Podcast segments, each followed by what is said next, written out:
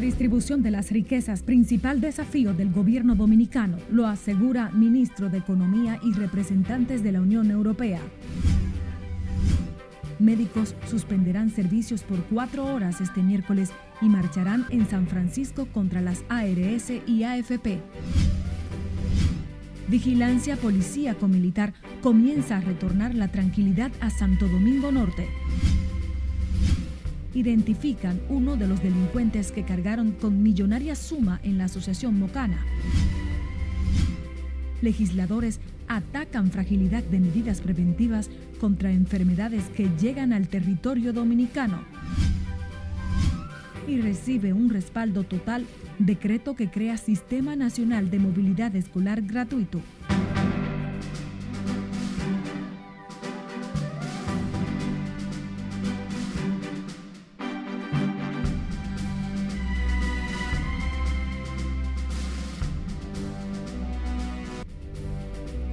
Muy buenas tardes. Gracias por acompañarnos en la primera emisión de Noticias RNN. Soy María Cristina Rodríguez y junto al equipo estaremos informando de la actualidad.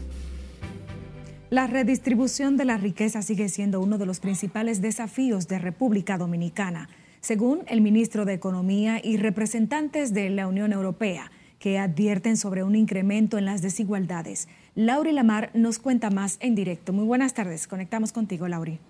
Gracias, buenas tardes. Para el ministro Paveliza, la República Dominicana continúa enfrentando el reto de que este crecimiento económico que registra se traduzca en beneficio de la población más vulnerable. Tenemos que hacerlo en democracia, tenemos que hacerlo eh, eh, dialogando.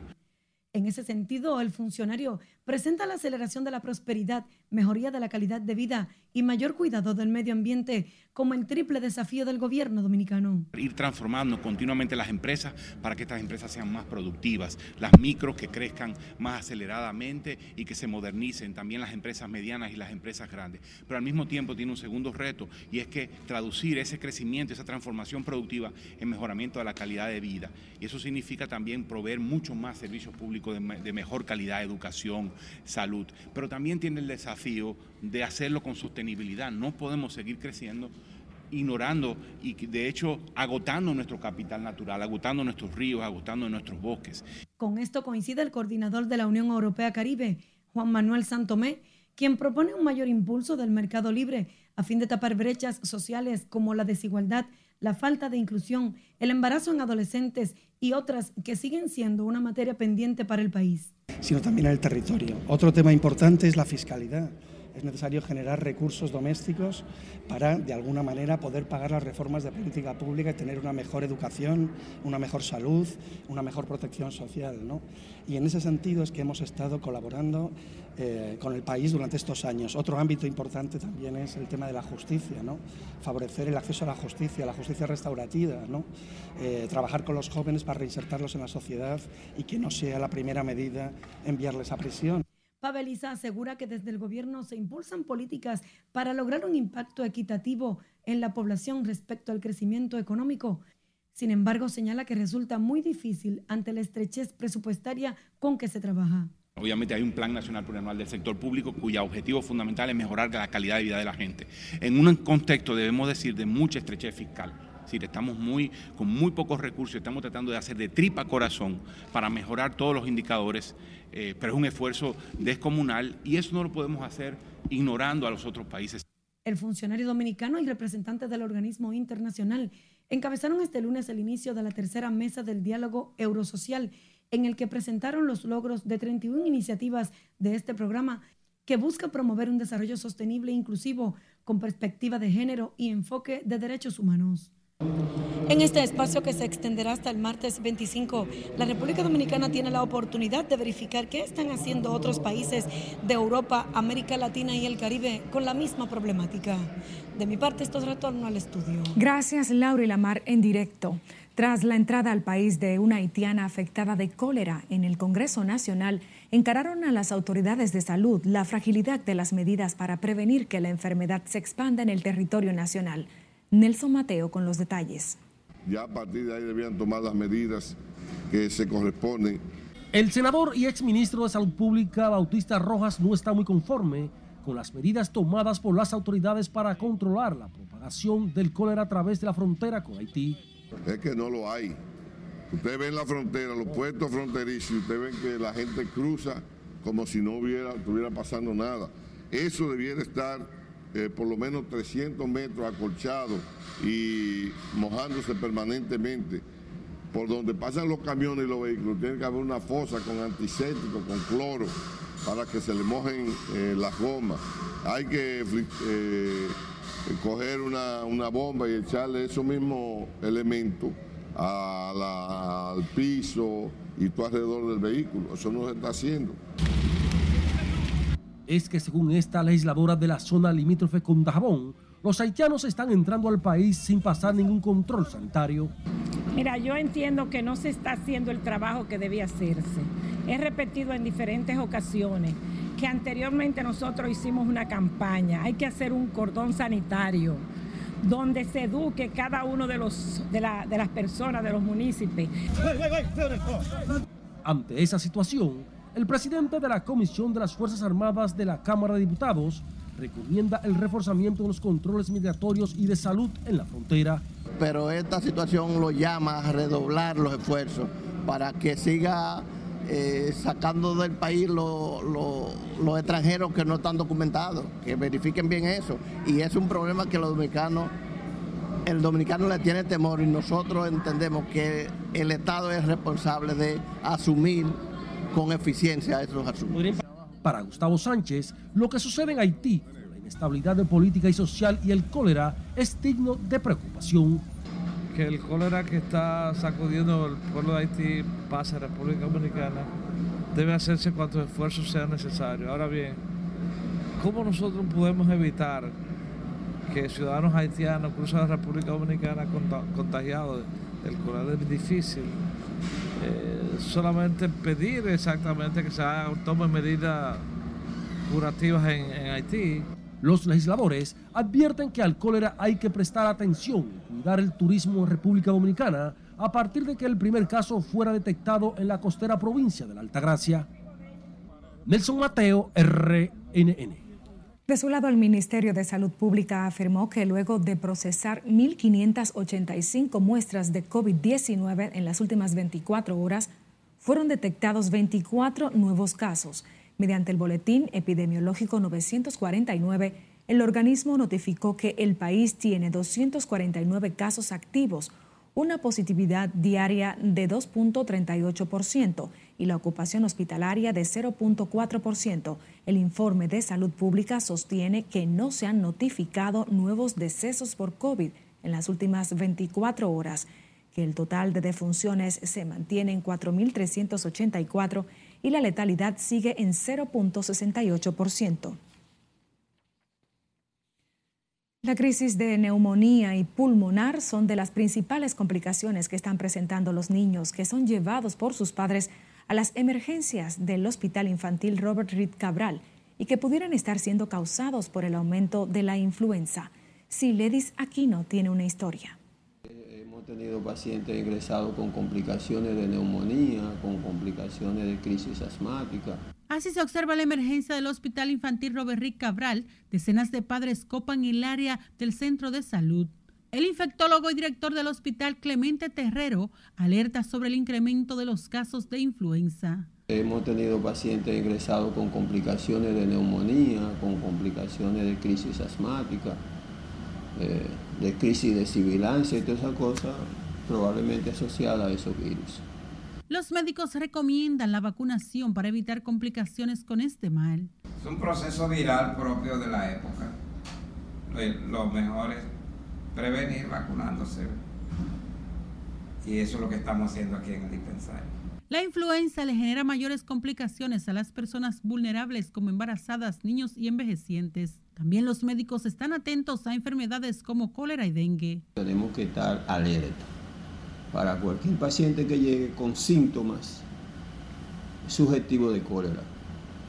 O sea, diarrea eh, profusa, acuosa,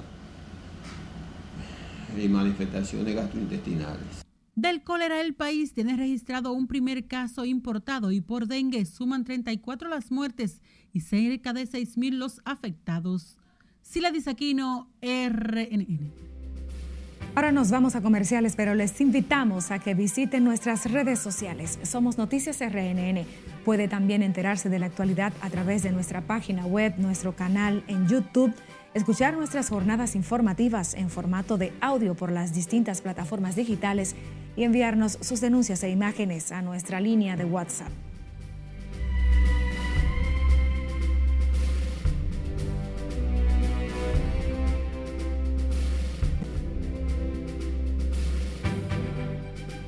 Seguimos con más noticias de interés. El virus del ébola sigue aumentando en Uganda, donde ha dejado 28 muertes y 90 infectados, mientras que la situación de cólera en Haití es calificada como una catástrofe. Cesarina Ravelo nos hace un recuento en el resumen internacional de RNN. Gran parte de la población en Haití sigue aislada por los bloqueos de las bandas armadas y la falta de combustible, lo que agrava la situación de cólera en ese país con la dificultad para la atención sanitaria ante una enfermedad que ha matado a 37, 960 son sospechosos y 123 son los casos confirmados de la enfermedad bacteriana, según la Organización Panamericana de la Salud. Mientras la Organización Mundial de la Salud alertó que el brote de ébola está evolucionando rápidamente un mes después de que se registrara el primer caso en Uganda, al sur de Kenia. A pesar del avance del brote, una mejor comprensión de las cadenas de transmisión está ayudando a quienes están al frente de responder de manera más efectiva. Irán suministrará a Rusia 40 turbinas para apoyar la industria de gas afectada por las sanciones de Occidente en rechazo a la invasión rusa a Ucrania, por lo que Moscú redujo o interrumpió el suministro de gas a Europa argumentando que las medidas restrictivas impiden el mantenimiento de la infraestructura gasística por la imposibilidad de traer de vuelta una turbina de la empresa, como le ocurrió en Canadá y después Alemania. El Partido Conservador del Reino Unido eligió a Richie Sunak como su nuevo líder, quien se convertirá en el próximo primer ministro británico. El pasado jueves, Liz Truss anunció que había presentado su dimisión como primera ministra del Reino Unido a tan solo 44 días en el cargo, convirtiéndose así en la mandataria británica que menos tiempo ha estado en el poder. Un avión procedente de Corea del Sur sufrió un aparatoso accidente cuando aterrizaba con 162 pasajeros a bordo y 11 tripulantes en el aeropuerto internacional de Mactan, Cebu, en la región central del archipiélago de Filipinas. El accidente se produjo debido a las fuertes lluvias que provocaron que la aeronave se saliera de la pista de aterrizaje. Sin embargo, a pesar de que al avión se le abrieron dos agujeros en el fuselaje, los pasajeros y tripulantes lograron ser evacuados sin que se produjeran muertes. En las internacionales, Cesarina Ravelo, RNN. En el plano local, el mercado binacional del lado de Pedernales fue cerrado este lunes, luego de que un soldado del Cuerpo Especializado de Seguridad Fronteriza hiriera de gravedad a un nacional haitiano, mientras que en Dajabón el intercambio comercial se desarrollaba con normalidad. Nuestro corresponsal en la zona, Domingo Popoter, tiene los detalles. La frontera en Pedernales fue cerrada luego de que se investiga el caso de que un soldado del CESFRON hiriera supuestamente a un haitiano, el cual portaba un arma blanca con la que enfrentaría al militar. Haitiano tiene derecho aquí también. El extranjero, identificado como Genión, recibió atenciones médicas en el hospital Helio Fiallo y por su estado de gravedad fue trasladado al hospital Jaime Mota de Barahona. ¿Qué están diciendo que abuso? Si, si el guardia no tira, ese moreno lo mata al guardia. Las autoridades suspendieron el intercambio comercial y cerraron el paso fronterizo en la zona de Pedernales. Es lo que sacó el cuchillo y quería el guardia. Mientras que aquí en Dajabón todo transcurre en calma desde las primeras horas de la mañana de este lunes, cuando cientos de haitianos cruzaron el mercado a comercializar sus productos y abastecerse. La tensión en la frontera se mantiene por la convulsión social que se vive en Haití por lo que la zona fronteriza se mantiene bajo estricta vigilancia de las autoridades dominicanas.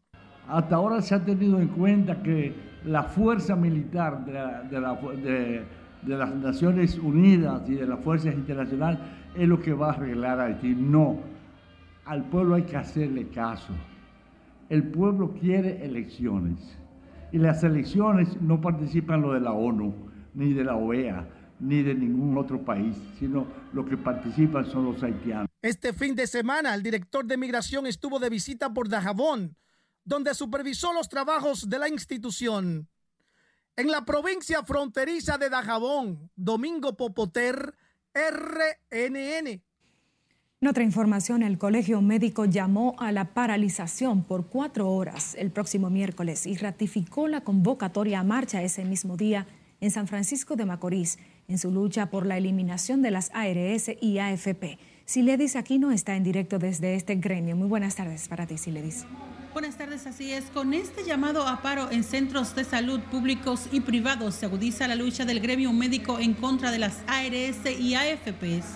Hemos llamado a un paro de labores, tanto en el sector público como en el sector privado, por cuatro horas. La paralización en todo el país se realizará a la par con la marcha del miércoles en San Francisco de Macorís. Este paro en el sector privado cuenta con el apoyo de la ANDECLIT, que adicionalmente ha llamado también a desafiliarse de la ADIMARS, que son las ARS pequeñas. Inicialmente el gremio procedió a desafiliarse de la ARS Universal, impactando a unos 250 mil pacientes. Cada día son más numerosas las sociedades que ya optaron por la desafiliación. Mientras por parte del gobierno, el director del Seguro Nacional de Salud, doctor Santiago Jacim, rechazó el método de lucha que desarrolla el gremio sanitario. Nosotros no estamos eh, propugnando a que esto pase. Nosotros estamos queriendo que todas las ARS puedan continuar trabajando porque no creemos en que exista una dictadura a nivel de salud ni a ningún nivel laboral. El Colegio Médico inició las manifestaciones con una marcha en la capital y Santiago. El miércoles será en San Francisco, en noviembre en Asua. El presidente del Colegio Médico adelantó que mañana a las 11 tendrán una junta directiva ampliada en la que podrían recrudecer la lucha en contra de las ARS y AFPs. Por el momento son los detalles que les tengo. Retorno con ustedes al set de noticias. Muchísimas gracias, Iledis Aquino, en directo desde el Colegio Médico Dominicano.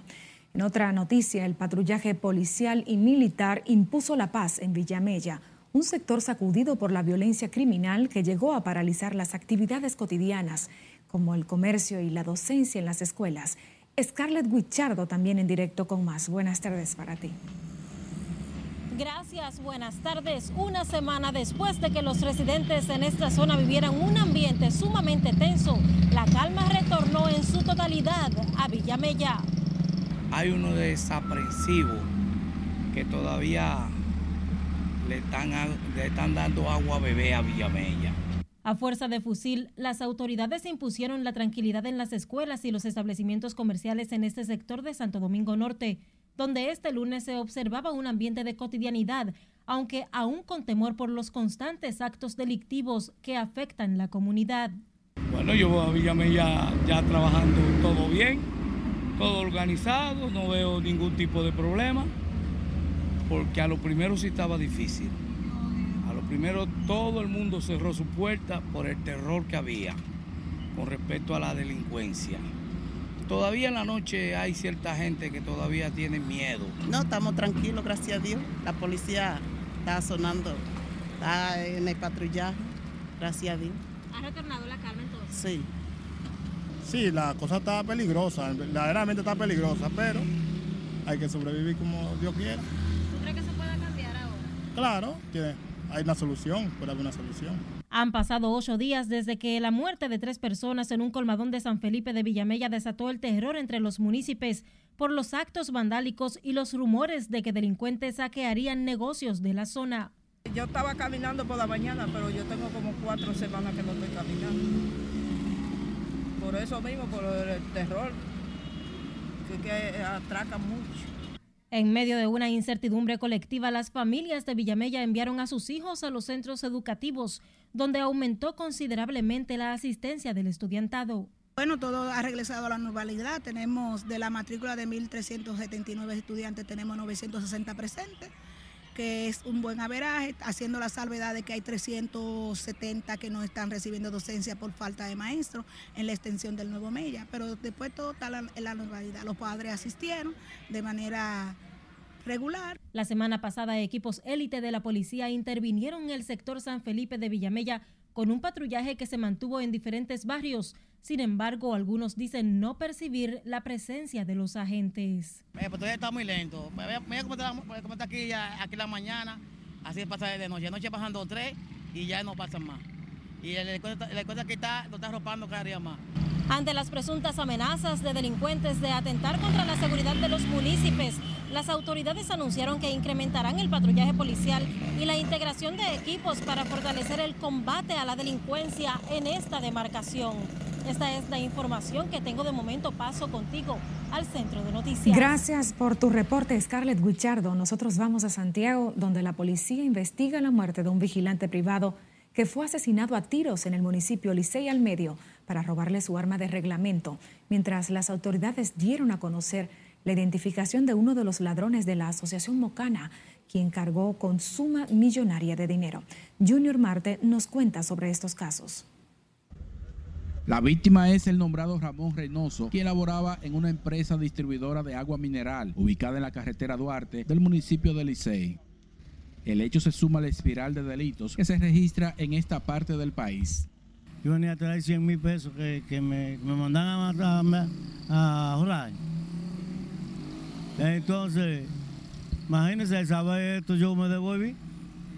Sí, porque aquí, aquí en Licey hay muy poco policía mientras ejecutivos de la Asociación Mocana demandaron de mayor seguridad para el municipio, ya que afirman en otras ocasiones han sido víctimas de los ladrones. El efectivo sustraído asciende a un monto de 4 millones 164 mil 5 pesos con 55 centavos, más 9.252 dólares. La policía de Santiago ya tiene identificados los que asaltaron a la Asociación Mocana, donde cargaron con casi 5 millones de pesos.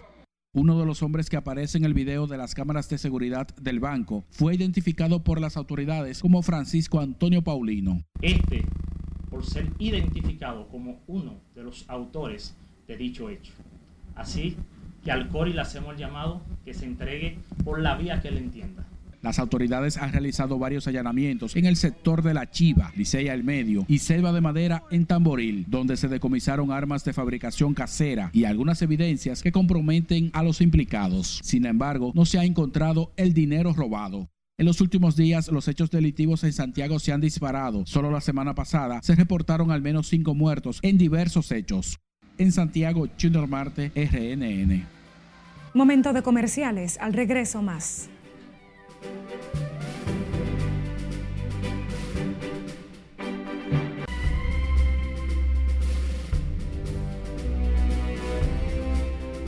Continuamos con más noticias RNN. Los largos embotellamientos continúan dominando las principales vías de la capital, en especial durante horas de mañana y al cierre de la jornada laboral, causando disgustos entre conductores y choferes y usuarios del transporte público. Margaret Ramírez amplía. Uno echa para salir hay que echar 1.500 eh, pesos de gas y se van todos en el tapón. El caos en el tránsito vehicular sigue dominando avenidas como la John F. Kennedy, la Máximo Gómez, la 27 de febrero y otros importantes puntos de la ciudad por donde se desplazan miles de conductores. Los extensos taponamientos generan inconformidad y disgustos entre los conductores que aseguran sus ingresos se ven reducidos por el gasto en combustible. Que mientras el vehículo está parado, uno no puede apagarlo en lo que el tapón está, porque de repente uno tiene que adelantar un poco y luego tiene que bajar y pararse y no se puede apagar. Totalmente se gasta combustible.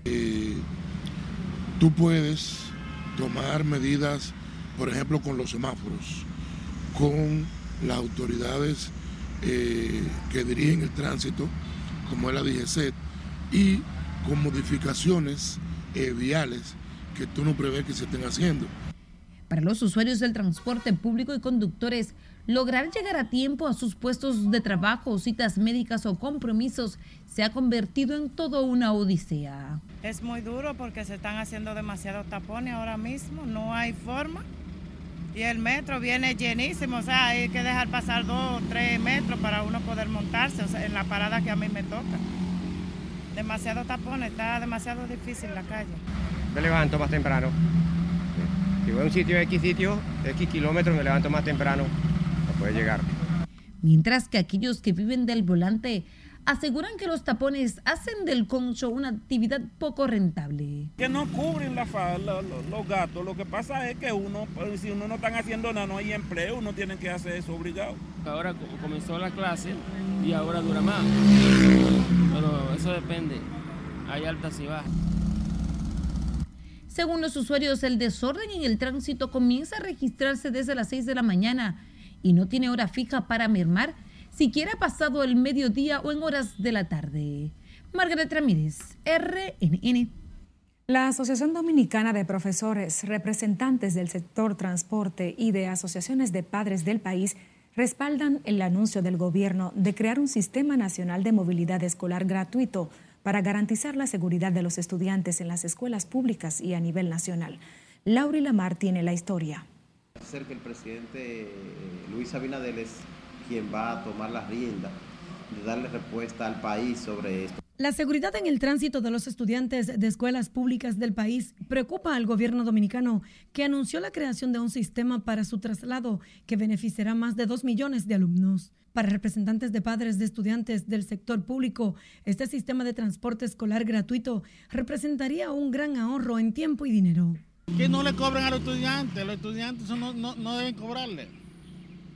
¿Cómo Porque van a estudiar o, o un 50% de la canasta familiar de la familia dominicana. Mientras, la Asociación de Profesores espera que los autobuses y choferes que se utilizarán para estos fines sean propios del Ministerio de Educación y garanticen seguridad al estudiantado. que los autobuses, eh, los empleados eh, sean del Ministerio de Educación, no que dependamos de otra, de una empresa privada o que, eh, dependa, que el servicio dependa de la, de la ONSA, porque conocemos bien cómo, cómo son los servicios, estos eh, servicios de transporte de pasajeros. En tanto que empresarios del transporte aseguran que con esta iniciativa el país da un gran paso de avance en términos económicos y de modernización. Estos estudiantes ya no eh, tengan que pasar trabajo camino a la escuela, que no sean asaltados, que no se les dañe el uniforme cuando llueve, que no sean atropellados por vehículos, que ya no mueran más niños.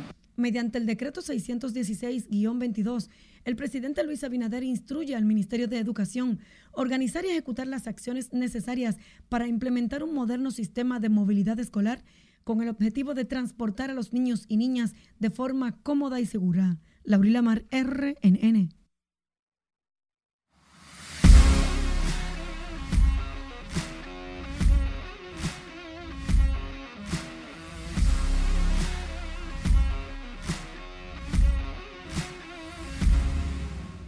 Ahora conectamos con nuestro editor de deportes, Manuel Díaz, quien nos presenta el pelotero estrella de la semana de la Liga Dominicana de Béisbol. Buenas tardes, Manuel.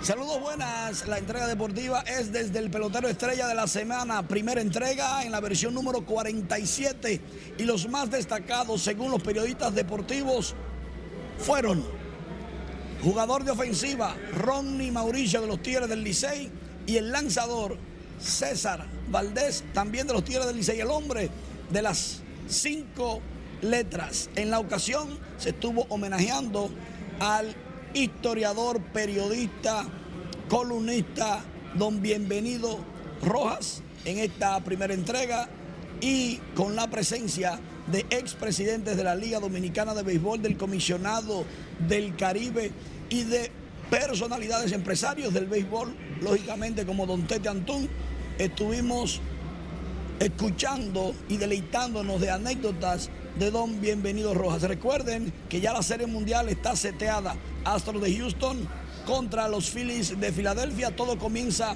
en Houston, Texas y son los Astros los favoritos. El Licey sigue encumbrado y en nuestras redes sociales hay más informaciones deportivas para todos ustedes. Recuerden, noticias RNN. Manuel Díaz con ustedes, regreso a los estudios. Muchísimas gracias, Manuel Díaz. Nosotros despedimos contigo la primera emisión de Noticias RNN. María Cristina Rodríguez informó junto al equipo.